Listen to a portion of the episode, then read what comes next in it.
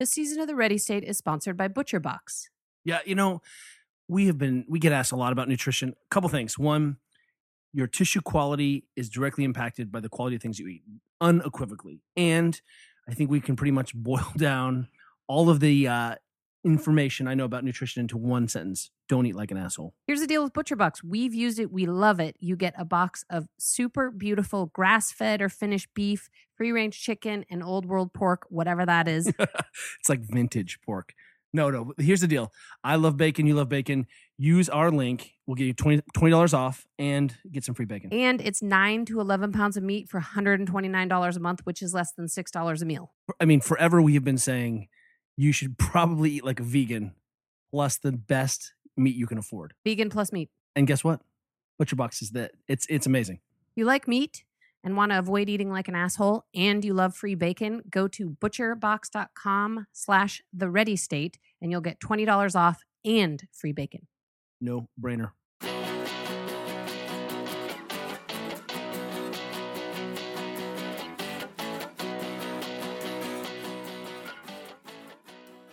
Hey everyone, I'm Dr. Kelly Starrett, And I'm Juliet Starrett.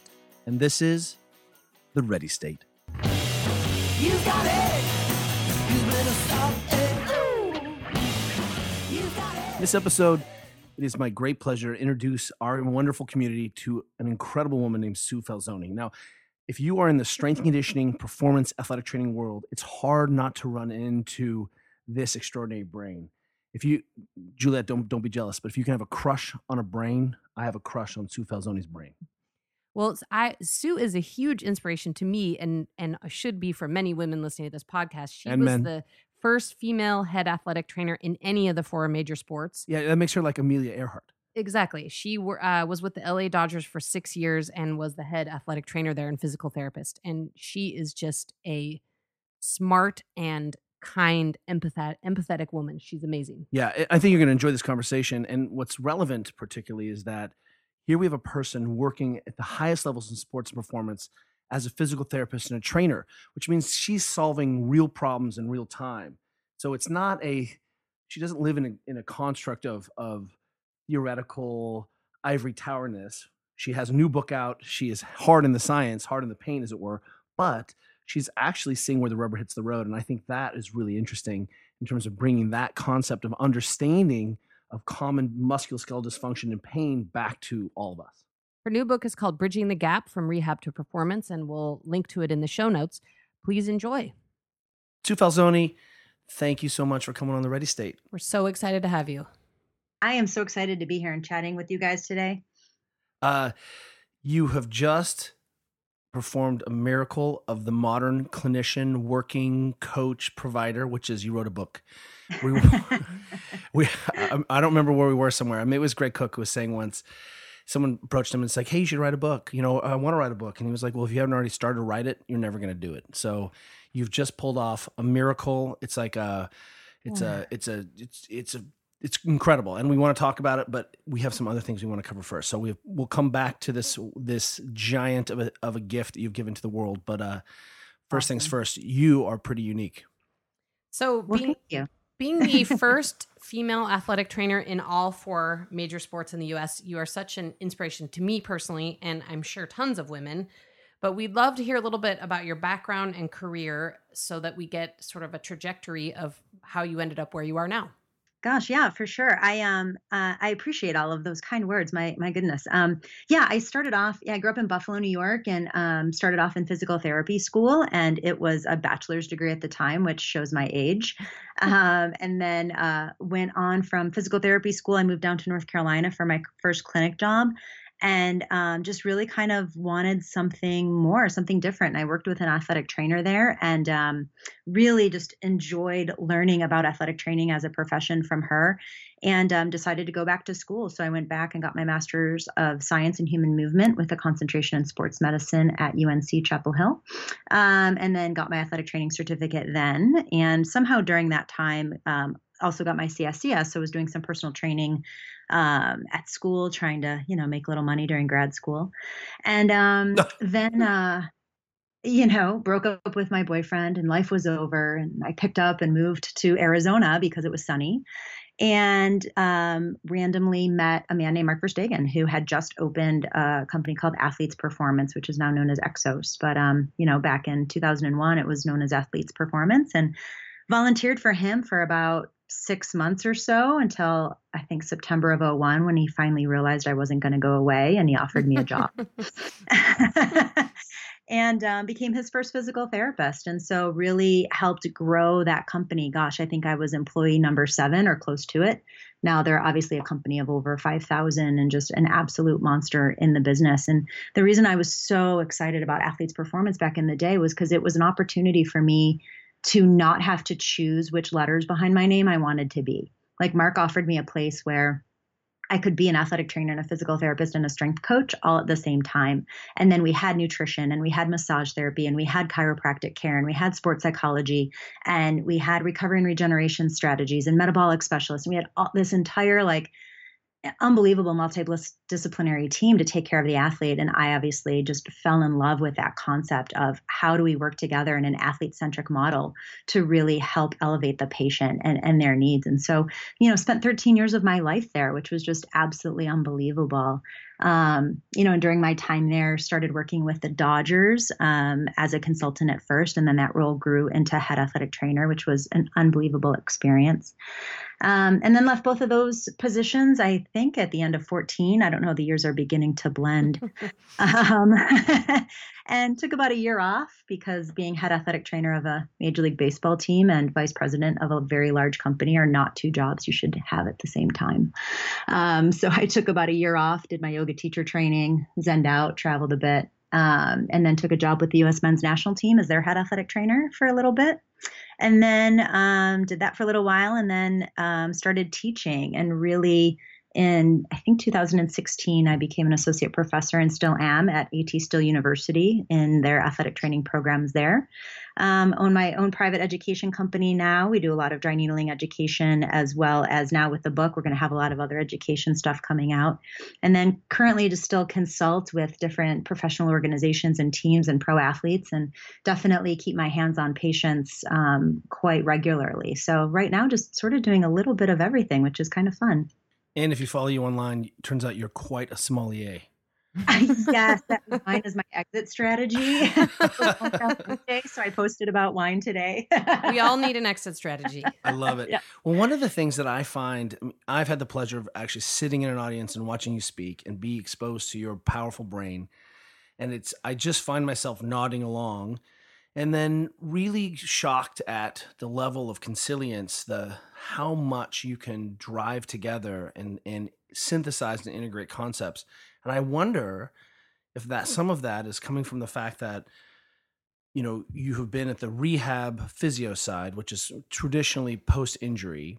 You have the athletic trainer side, which is saying, "Hey, we have athletes who are having pain or dysfunctional problems, and they're going to play today because."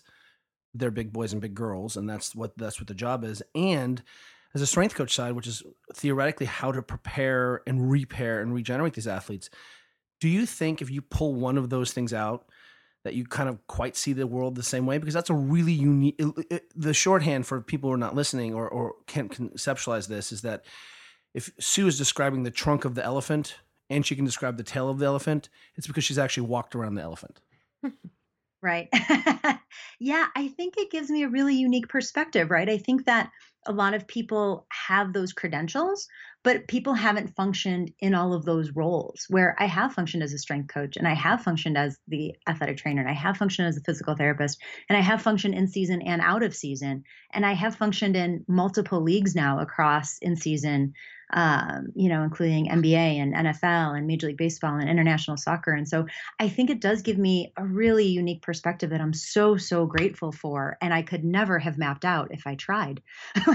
this was not my life plan. No, it's not. And really, frankly, when you were originally in physio school, it didn't exist. It wasn't even a possibility. What Mark Verstegen has done at Athletes Performance, and even Exos, is creating a model of there are physical therapists in the strength room like you can right. be cleaning and then walk, you know, lifting heavy weights and Olympic lifting and 10 feet away. You know, there is a brilliant therapist. In fact, what we've seen more and more is, and something, one of the models we advocate is trying to get therapeutic input closer to the source of the actual function, which is which is more easily said than done for sure. Because usually what happens with most people is that we blow up, have some pain, ignore it for a while, and then and then something happens to the place where we get so bad that I have can't occupy my role as my in my team, can't perform my sport or my you know in my can't do my job, can't can't I'm a I can't even pick up my kids or or shop, and then I go get help, right? And that's so far removed. And what ends up happening then, I think, is that we see two very different spectrums: the people who are working at the source, and then the people who are working so far removed from the source that sometimes we can't conjoin those experiences. You, That's right.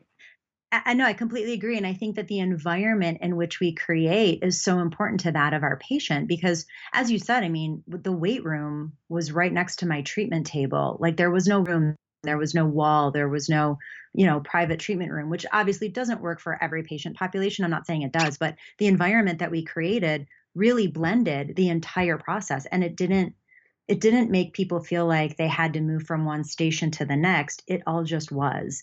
And that really kind of creates that a mindset of a different mindset, I think, as far as health and performance goes, for sure, when everyone is just working in the same place and not physically separated by walls. That that makes a huge difference. You know, it's interesting because uh, I think you've talked about like a siloed approach, and I think in so many um, teams and facilities, you know, everybody is just working in their own little silo and not even communicating. So, you know, what Exos did early on was just so remarkable, and you know, I think it's slowly spreading out into the world. But um, I can't go on talking about any of this until I ask you, as a woman, what was it like? And what were the challenges you faced being the first woman athletic trainer?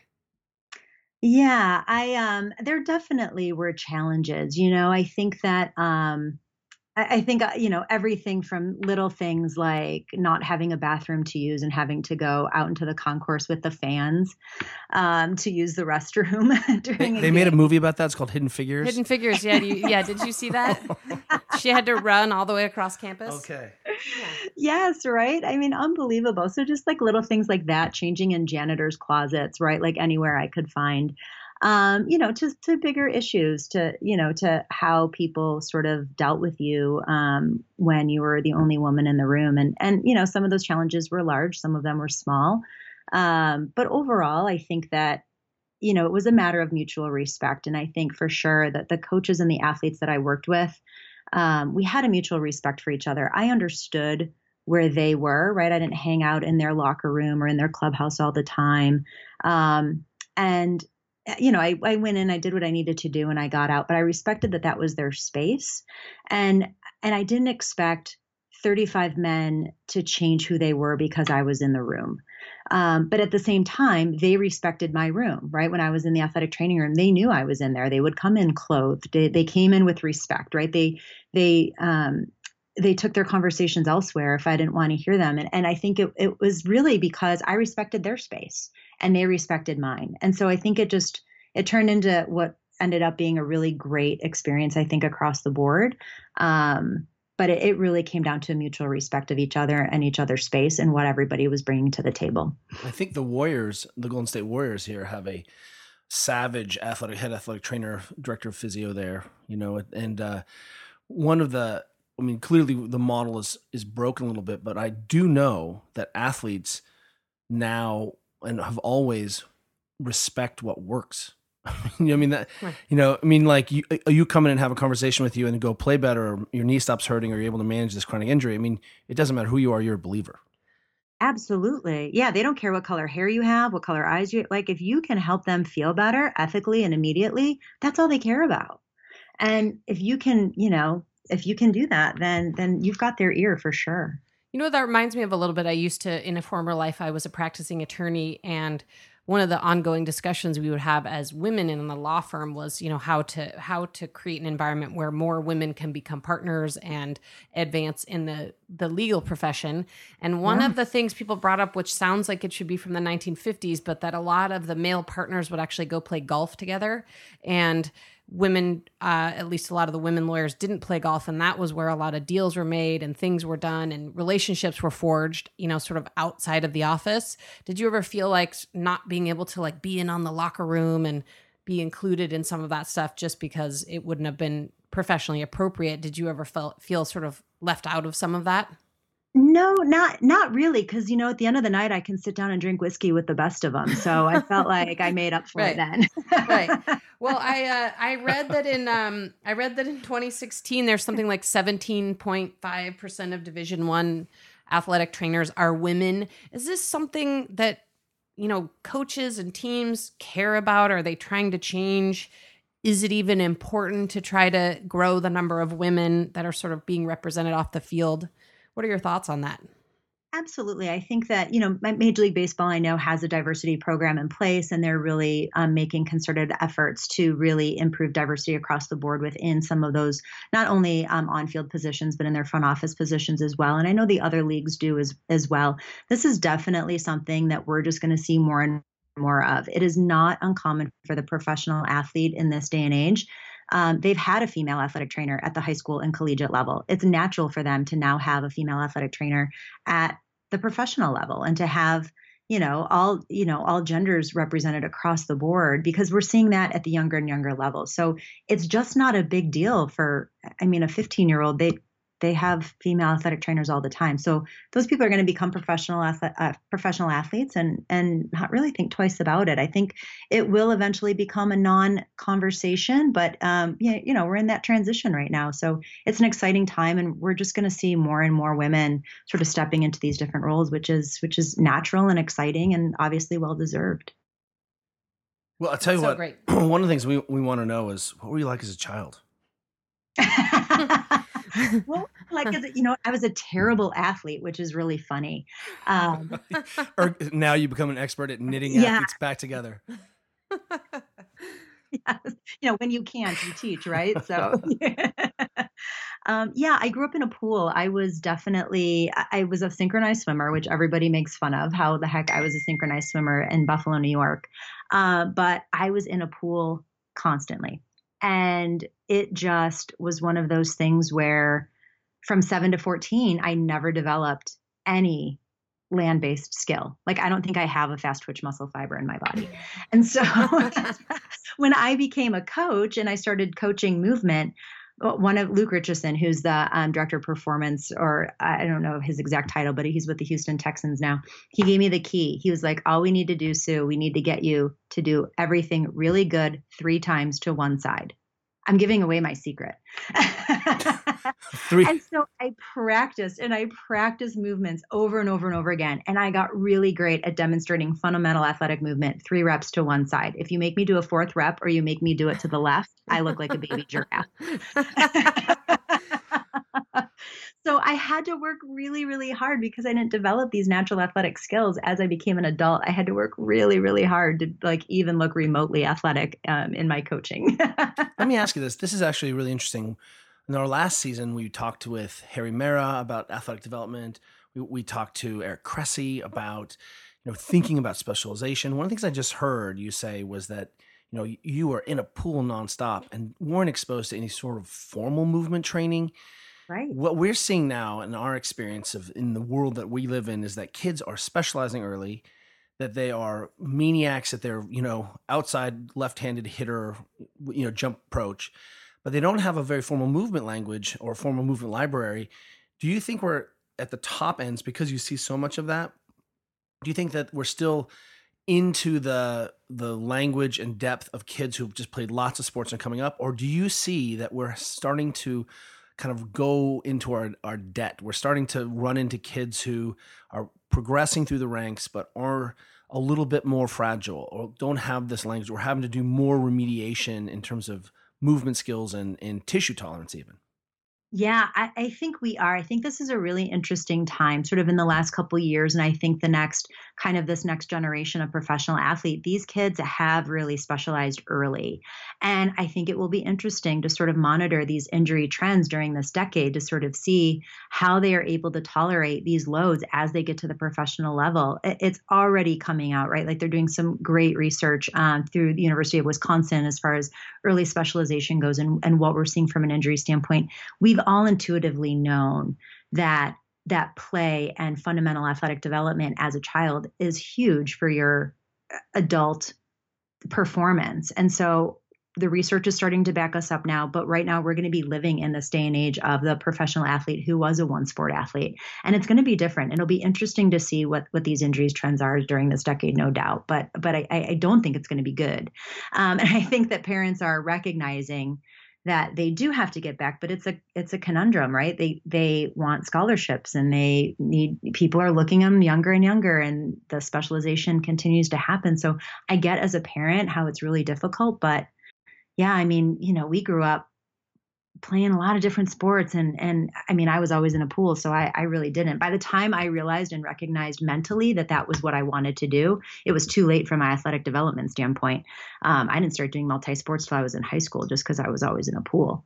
Um, but yeah, it's it's going to be interesting for sure. Yeah, I think it will be very interesting to see what happens. You know, and as a parent, Kelly and I have talked about this before, but it has, you know, even though we know and advocate for kids developing and doing multiple sports, it's actually been very hard to um, Yeah. have our one daughter who loves volleyball not do volleyball year round. So it's been, it's been a challenge, even you know, Yeah. even though we know better. Right, right. And you and that's the thing, right? You know better and it's still a challenge. So imagine the parents who don't necessarily have that information um, and they're trying to do the right thing by their kiddo and yet you know maybe maybe not so much so it's it's it's really tough And I just want to go back and say that um, for the record, I think synchronized swimming is totally legit as a sport, and no one should make fun of you for it because it's totally awesome. And and I want to recommend to you. I just saw uh, like a ten minute documentary at an all women's film festival about a senior citizen synchronized swimming team in Harlem that's been practicing together for like fifty years, and it's adorable. Oh my gosh So I, am think you would love it. And I am a nerd for sports docu, where sports docs where people go behind the scenes and you really see what training and gritty and travel looks like, not just the shininess. And there was a, uh, a documentary where they follow the Canadian national women's team around trying to qualify for the Olympics, and all I'm going to say is brutal. Like it's Savage. suffering is universal across every elite sport. Okay. wow So I've got a question for you, and Kelly may need to correct how I ask this because I know this is a moment of passion for him. But he kind of goes crazy sometimes with the traditional physical therapy world, who seems to suggest, at least on the interwebs, that unless a technique or something one would do with an athlete is fully supported by a peer reviewed, double blind, super duper amazing study, then it's not a legitimate technique, even though he or others may see it in the clinic and see for athletes that it works well and it solves problems, helps athletes move better and feel better. Um, but there's definitely sort of a contingent of the physical therapy world that says, well, yeah, that's not valid because there's no study uh, that supports it. How how do you respond to that? And Kelly, did I ask that question in a way that meets with your Well, approval? I can't wait to see what the answer is. well i agree with kelly that stuff makes me insane i totally get and agree and appreciate that research is important in what we do and it guides one portion of what's called evidence-based practice and i think people have taken the term evidence-based practice and as usual we have manipulated it to mean something different than it was ever intended to mean. When you really look at the definition of evidence based practice, it's not only the best evidence that we have available in the research, but it's also um, clinician experience and patient values. And when you combine those three things, that's evidence based practice. And yet, somehow, just like the concept of rice, right? Like rest, ice, compression, and elevation, somehow rest got turned into a mobilization. Somehow, in the concept of evidence based practice, it got misinterpreted to mean it needs to have a peer reviewed research study to support it. And when you really look at, at what it means, all three of those things the patient values, the clini- clinician experience, and the best current evidence are all equally important in the concept of evidence based practice. as we pivot a little bit and talk about the nature of athletic based pain and we understand pain is highly subjective we've we've talked about what pain is we know that athletes tend to be able to have higher experience of pain and maybe don't report or they see it as a natural phenomenon i mean we have always said that if you know if you dropped into the brain of one of our athletes in their you know peak performance states you would explode in pain you couldn't h- handle the the amount of suffering going on inside that Right. that person that which is a normal experience but one of the things that we're i feel like we're doing a bad job of is bridging. And, and let me step back for a model for a moment. We have always felt like our practice at the highest levels of sports and performance really were our laboratory where we could bring concepts back, Formula One ideas back, and then actually apply them to the rest of us. So that sport just wasn't circus, but it was this sort of ongoing laboratory where we could really pressure test ideas. And and what we see is we're not doing a good job of people helping them manage their pain. We just give them, you know, drug solutions, pain medications. We say it's in their head. It gets it ends up being a very confusing, you know, place. And all of a sudden, well, people are like, well, I guess acupuncture doesn't work, or dry needling doesn't work, or you know, even though cupping really helped my back and I got back to my gardening, I shouldn't be cupping because someone on the internet said it wasn't wasn't supported by science. So how how do we begin to unwrap that? And then and, and understanding that a lot of the things that work well are belief effects. We get it. That that's very powerful. I mean, but how, where do we start as the citizen person who's trying to address their myofascial discomfort? Yeah, I, that's a that's a great it's a great question. I, I think a couple things. One, um, as medical professionals, our first duty is to do no harm. And so when I use, let's say, for example, kinesiology tape, you can read all the research you want on kinesiology tape and argue about what it does or does not do. Pretty much the consistent message in the literature is that it helps with pain. Okay, great. So that's a great thing for me to do. Whether it helps or not, I don't know. But if it's saying it helps with pain, and if my biggest risk of putting kinesiology tape on someone is skin irritation, my risk reward is pretty good there. My worst case scenario is skin irritation. My best case scenario is my patient feels better. Why wouldn't I try this sort of innocent sort of treatment on somebody to see if it can help with their pain, right? So, number one, risk reward and do no harm. And we have to evaluate that for every patient and every modality because every modality is not equal risk in every patient. So, we've got to evaluate the modality or the intervention based on the patient in front of us. And I think that's number one. Number two, we act like the word placebo is a bad thing. While placebo may be a negative in the research, placebo is fantastic in my clinical eyes. I don't care if it's a placebo effect. If my patient feels better, fantastic. Who placebo in my in my clinic world is not a bad word. it's great. And eh, so I, I, think I don't mind if, if my patient is feeling better with the intervention and if they've decreased their medication, right? If I do some dry needling with someone and then they don't stop on their way out of the treatment room to see the physician to get an Ambien, that's a huge, yeah, that's a win. huge win. And I don't care if my N is one. I have stopped one athlete from taking one Ambien tonight. That's a win for me.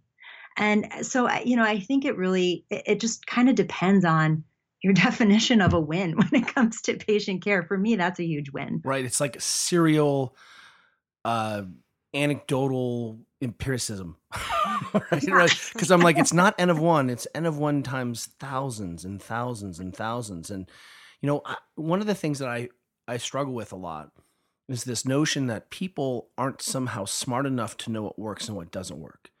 And that really always has felt very paternalistic, paternalistic and condescending in that, you know, we, I mean, I don't remember the guy who said it, but you can fool some people sometime, but you can't fool all the people all the time. Right. And, uh, you know, if it works, athletes, you know, we always say, is this observable, measurable, and repeatable? You know, does can I can I see change? And that subjective experience is the thing, especially when it's the application of the subjective experience, which is hitting home runs, you know, being able to go out and do my job, lift weights, you know, pour concrete. I'm in, I'm down. So I I think we aren't leveraging the power of the brain to make these changes for whatever reasons. And I, you know, I just want to go on record as saying that, you know, I really liked how um, you know, in the book, uh, Anatomy Trains, how it's described as, hey, probably the treatment effects are working on a lot of different levels.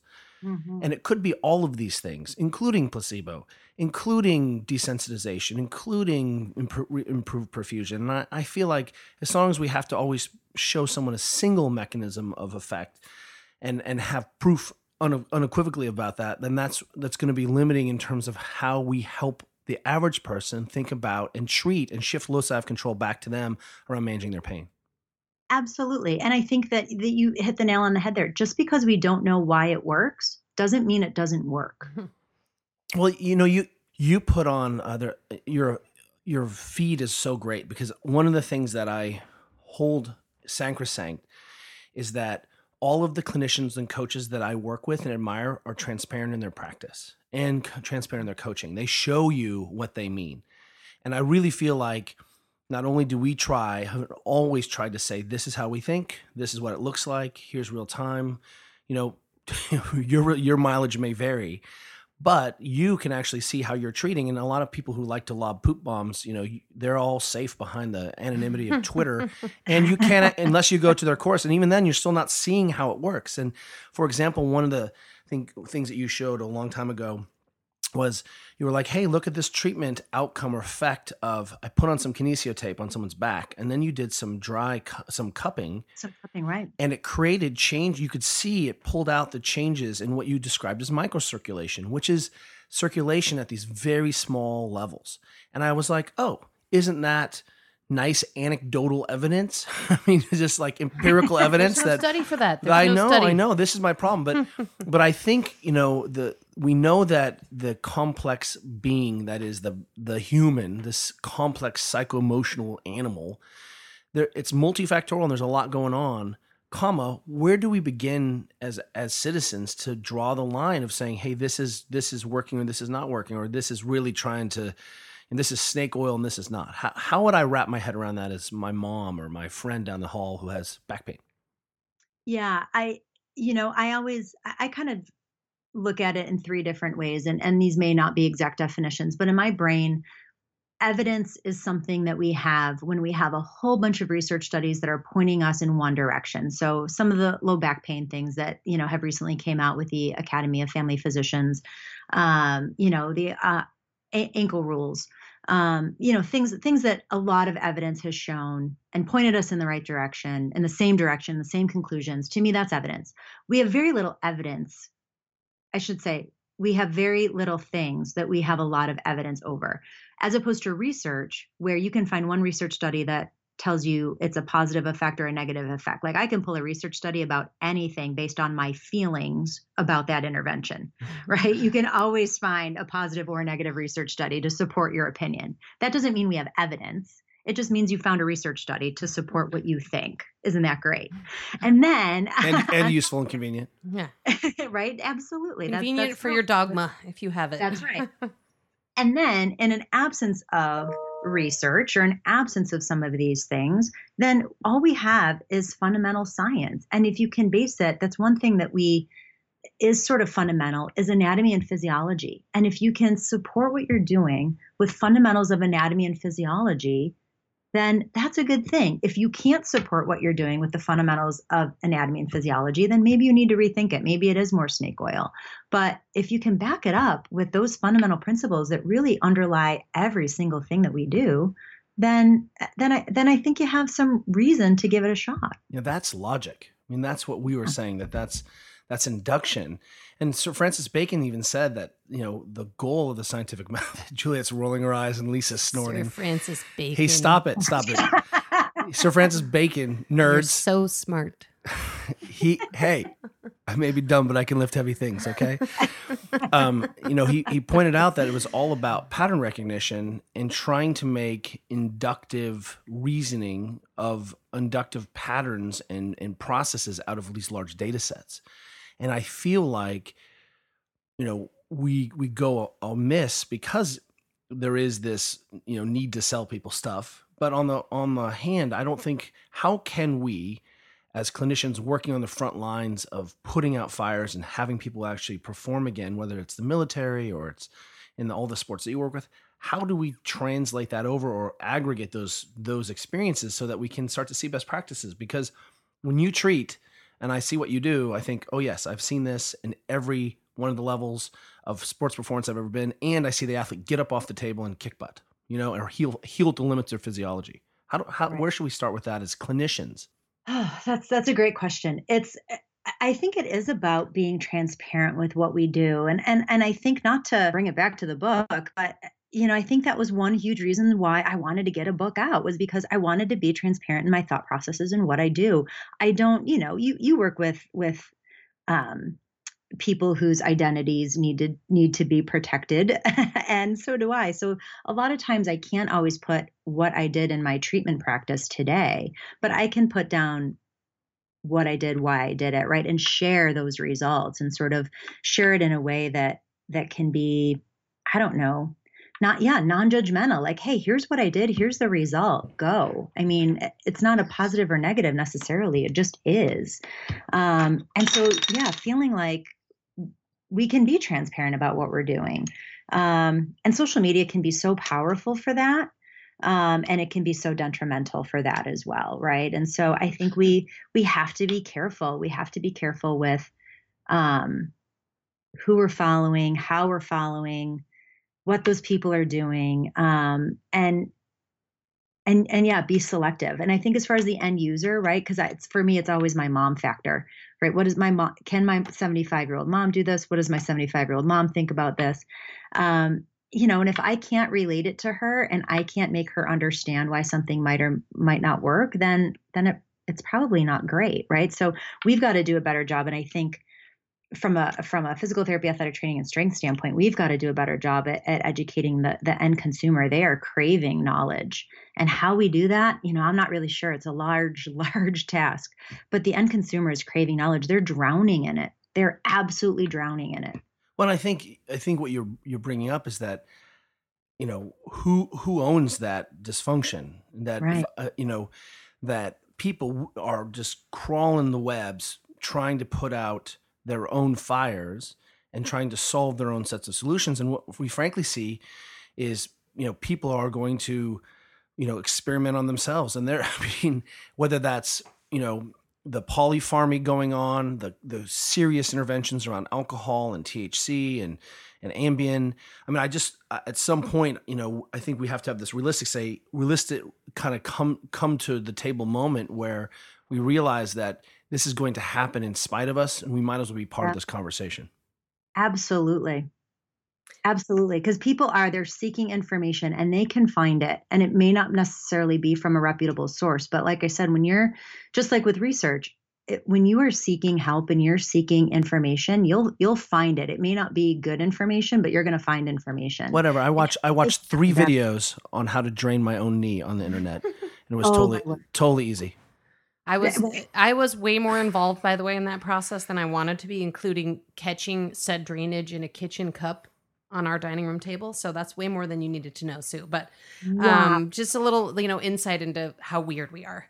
What? At the Starrett household. I love that this is what you guys do on a Tuesday. Yeah, it's uh yeah, yeah. This is why both of our girls will be in deep therapy in their 20s. so, I heard an interview I heard an interview where you talked about how so many athletes function in pain thinking that's normal.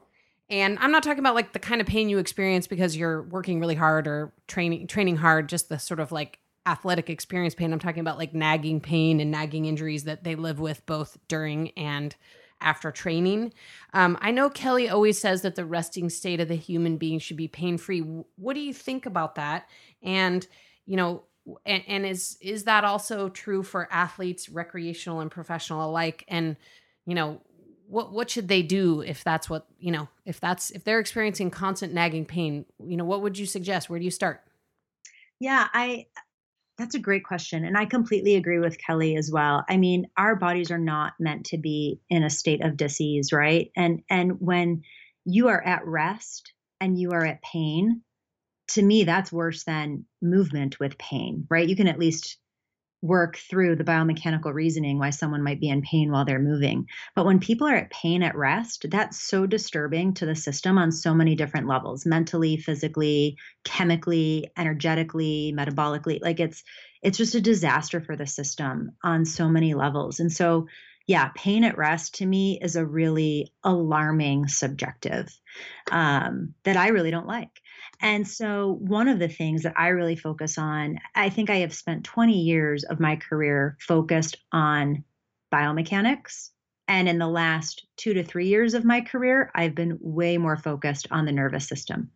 And the more I focus on the nervous system, the more um, I think the better results that I'm getting. I, I've I've focused for two decades on improving people's motor output. Where if you can change their sensory input, you will automatically change their motor output. And so I've really sort of shifted my practice from a biomechanical focus to a neurological approach, and really focused on the concepts of parasympathetic versus sympathetic stimulation, the concepts of sort of not to get too Eastern medicine but the concepts of yin and yang, right? We're, we're so focused on movement and teaching movement, movement, movement. But what about teaching rest? We never really teach our patients how to rest. And so I think that really came to light for me when I read Phillip Beach's book, where he talks about the archetypal um, postures of repose and how people never learn how to rest and and i thought of course like what happens if you turn a light bulb on and leave it on i mean with these energy savers right they might last for years but eventually the light bulb is going to burn out if you never turn it off and so same thing with our bodies if we are always sympathetically driven and sympathetically right and our, our athletes our patients oh my gosh they are just constantly sympathetically stimulated if we never turn them off so to speak or we never sort of tap into that parasympathetic state they are of course going to burn out. And so, yeah, I've really just sort of really shifted my practice over the last couple of years to to be thinking about the autonomic nervous system way more than I ever had. Amen. Amen. And you know, it's so interesting because I there's a lot of things Kelly and I do these days that I don't think we set out to do. One of those things has been talking a lot about down regulation yeah. And I don't think we really planned on that. You know, we're athletes and we're always in a go, go, go. But we, you know, we just sort of were backed in realizing that this is a huge problem for everybody and athletes in particular whose natural instinct is to just train through it or keep working no matter what. Um, so yeah, I mean, we we've all come to the same place, whether we meant to or not. I think you have to. I think Yeah. I think you really bring up a really important part as as we talk about pain and sensitization around pain. You know, if you look at if you go into the 7-Eleven, there are 1500 8-hour energy drinks there, right? And Right. 70,000 They're always like right up by the checkout counter now Nas, too, which is you know, it's all about getting up pre-workout. Show me the post-workout. There, it doesn't exist. And and I think what we've done is really tried to. We've gotten really good at getting people up and going, and we're just terrible at turning off. And you're right. I think that that down regulation piece. It, I think we've all come to recognize that that input. And if you even have tracked any of the work I've done in the last two years, the amount of breathing we're talking about, the amount of you know, contract or relax with breathing? How do we think about desensitization and down regulation? I think we all got there because it was the elephant in the room, and we couldn't make for, for, further forward progress on the things we cared about until we got this right.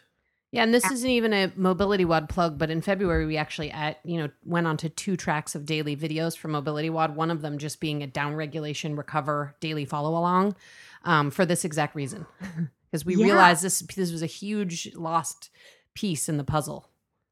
I think so. I think it's a, it's a huge, huge lost piece. And the more I focus on the breathing stuff too, and I've definitely seen the stuff that you guys have been doing and implement some of that stuff into my practice too. It's it's been it's such a huge. It's amazing to see your patient have even a couple minutes of being turned off.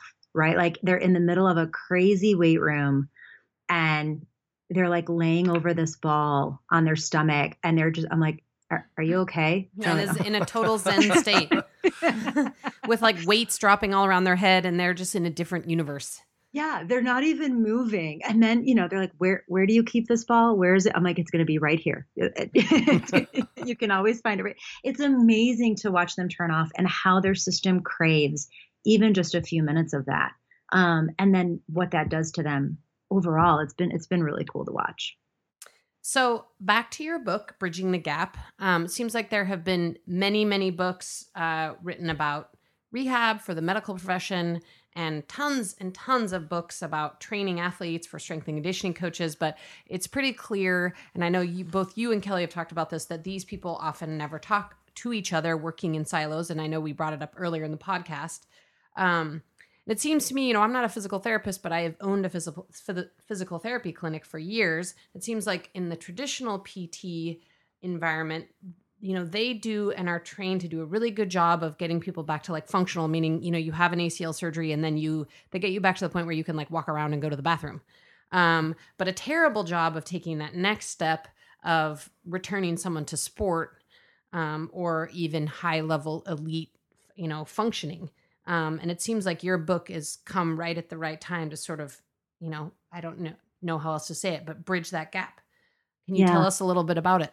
I, yeah, I, I hope it does. It was, um, I, I felt like exactly what you had said that there was a lot of books on rehab, there's a lot of books on strength and conditioning, but there was really a void in, in, in the um, space about how to how to bridge those two things. And I think as a young physical therapist, um, when I first started working at Athletes Performance, I really had no concept of sort of I thought, oh, they can do three sets of ten of a step up. Great, they can go back to football. Nailed it.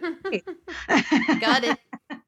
and then I went out and watched football practice and I was like, oh, these things don't really match. And so, you know, the more time I spent with the strength coaches, the better clinician I became because I understood the end game. I think when I was, not to say just a clinician, but when I was just a clinician, I didn't understand the end game fully. I really didn't. And and the more I hung out with the strength coaches and the movement coaches, the better physical therapist and athletic trainer I became. And it was it was tough. This was a tough book to write. It took me a couple of years. Um, and we struggled early on. Larry uh, Draper, who is the most amazing editor ever, Fact. She is so Ah. awesome. my gosh, she's so awesome. We, uh, I really struggled, um, and I appreciated her feedback. It was so great. I think she she really helped me get a great book out there. Um, but we struggled with the voice because in the beginning, like if you're a strength coach and you're teaching people how to do Olympic lifting, you're probably not going to buy my book to learn how to teach someone to Olympic lift. And if you're a physical therapist, you're probably not going to buy my book to figure out how to evaluate a patient.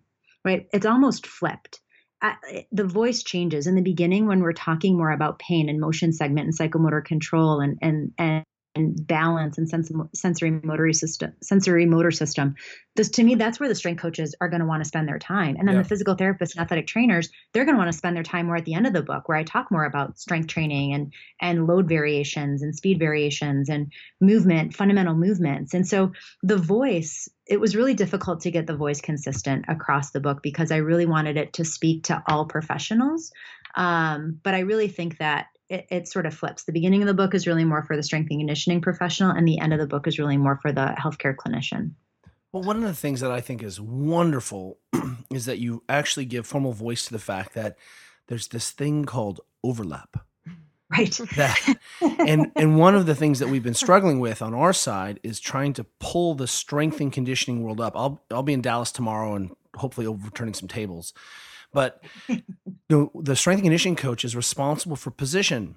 And who what tools are they using to improve position and restore function? Because you know if I- love what Gray cook said once. He's like if, if you foam rolled and it didn't fix it it's probably not a foam rolling problem right? Right. i'm like duh isn't that nice? And if you've squatted and your hips are still tight and you can't get to depth it may not just be a more squat problem. I think we can use that logic in both places. And what we're seeing now is we've got to get some of the unskilled i'm just going to put that in quotation marks unskilled therapy that you don't have to have a clinical doctorate in you don't have to be a, a, a scientist a nerd in. We can unload that and that actually belongs more closely in the domain of the coach down regulation tissue restoration uh, you know positional competency. So we we can pull the coaches up, and I really appreciate that they get no training in the first half of the book as as you're talking, and then we also have to give this language of movement and performance back to the physio because they are so far removed. Only and remember, it's it's and physios out there, we're not hating because we're both physios. It's not part of your education, and so if you're never exposed to it, it's really difficult to know what good running looks like, or good cutting looks like, or good lifting looks like, or sequencing and and I, I really feel like this is the first book ever to really bridge formally that that intermediate zone what we have always called the transition athlete which is one of the things that we have always specialized in our clinic on. You've discharged from rehab insurance will not pay for your return to sport. It pay, pays for return to function. And i'm not sure that the carpeted low hung ceiling place is the place for you to you know actually go back to return to sport That doesn't inspire you to do awesome things well athletically. you can deadlift heavy in there but you just can't office? yeah that's right it's just it's it's harder It absolutely is more difficult for sure. Yeah, I, I- I think that's exactly right. There is this area of overlap, and there's not, you know, I, I think the other the other thing that was always frustrating to me sort of growing up was is well, I want to follow, I'm going to follow FMS or I follow SFMA or I follow PRI or I follow DNS or I follow LMNOP. I'm like, uh, you know, they all fit. You know, Michael Boyle and I have this conversation all the time when, because I'm a huge yogi, you know, yogini person. And he would always tell me, he's like, Sue, I hate yoga. Yoga's so stupid. And He didn't understand the yoga yet. he just didn't get it. And so I did a, a yoga talk for Perform Better. And my whole goal, I was like, Michael, my only goal for this talk this year is to make you a yoga fan. And he was like, all right, you converted me, which he may have just been appeasing me. But, but No, was Michael Boyle is he's a he's a ninja and and you know once you start to bridge that gap and you start to understand that these are not I don't remember which coach said it these are not gang affiliations. Right. they're tools. And in fact in fact you know when we start to get, brilliant. we get back to principles you suddenly then it's an issue of style and then an issue of of tactic not strategy. You know that you know hey you can use kettlebells. You know i, I just made a joke the other day. I was like give me some kettlebells and a young kid and maybe a, an assault bike and we're going to the olympics Yep. you know? all good.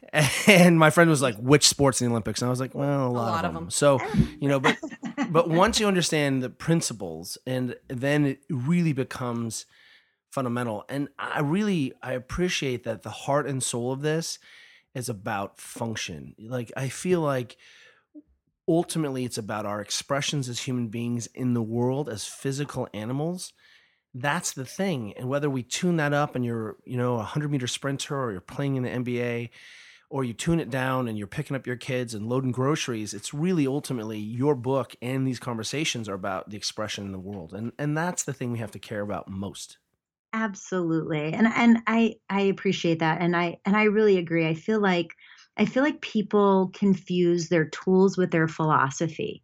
And you know, and that was that was my point about about the yoga was that yeah, yoga is a great tool if you want to have somatosensory control and psychomotor control and maybe some fundamental strength, but it's horrible if you want to teach someone acceleration mechanics. Like that's a poor tool choice. Uh, well you you can do chaturanga pretty fast i'm just saying those are called burpees Right, right. So people confuse their tools with their philosophy all the time and I'm amazed at how many young clinicians I have this conversation with and I ask them what their what their philosophy is regarding movement and they can't they're like, "Oh, well I I follow PRI." And I'm like, uh, "Okay, that's a tool. Like how does that fit within your philosophy? It's a great tool for certain things, but and and for those of you listening pri is postural restoration institute Yes. and they're great people who are dedicated to improving breathing mechanics and spi- spinal mechanics Absolutely. They're fantastic. And and uh, but people don't know where the tool fits within their philosophy as a whole. And so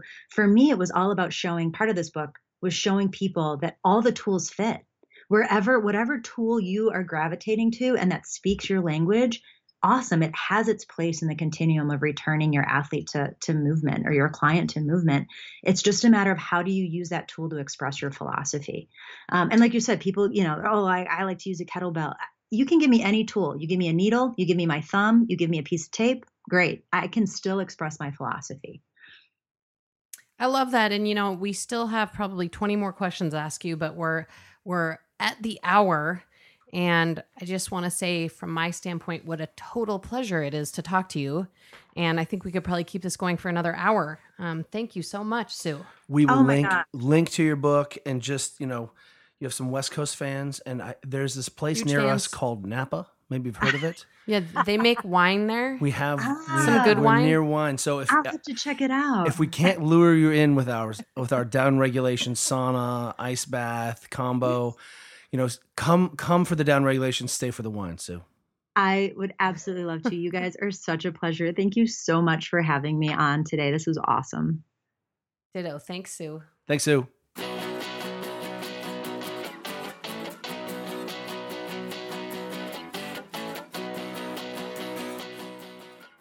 Thank you for listening to The Ready State.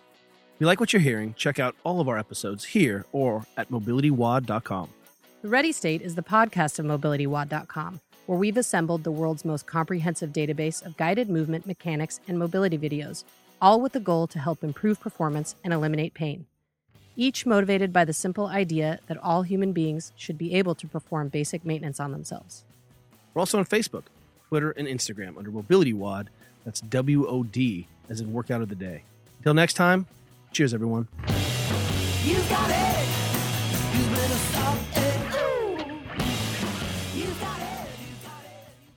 Kelly Starrett is a New York Times bestselling author of Becoming a Supple Leopard and Ready to Run. He's a coach, a physical therapist, an athlete, and an innovator who works with elite athletes as well as everyday people who just want to be healthier and happier in their lives. Juliet Starrett is a co founder and CEO of both San Francisco CrossFit and Mobility WOD, co founder of StandUpKids.org, a writer, an entrepreneur, and a world champion athlete. Our theme music was provided by Rogue Wave. You got it. Better stop.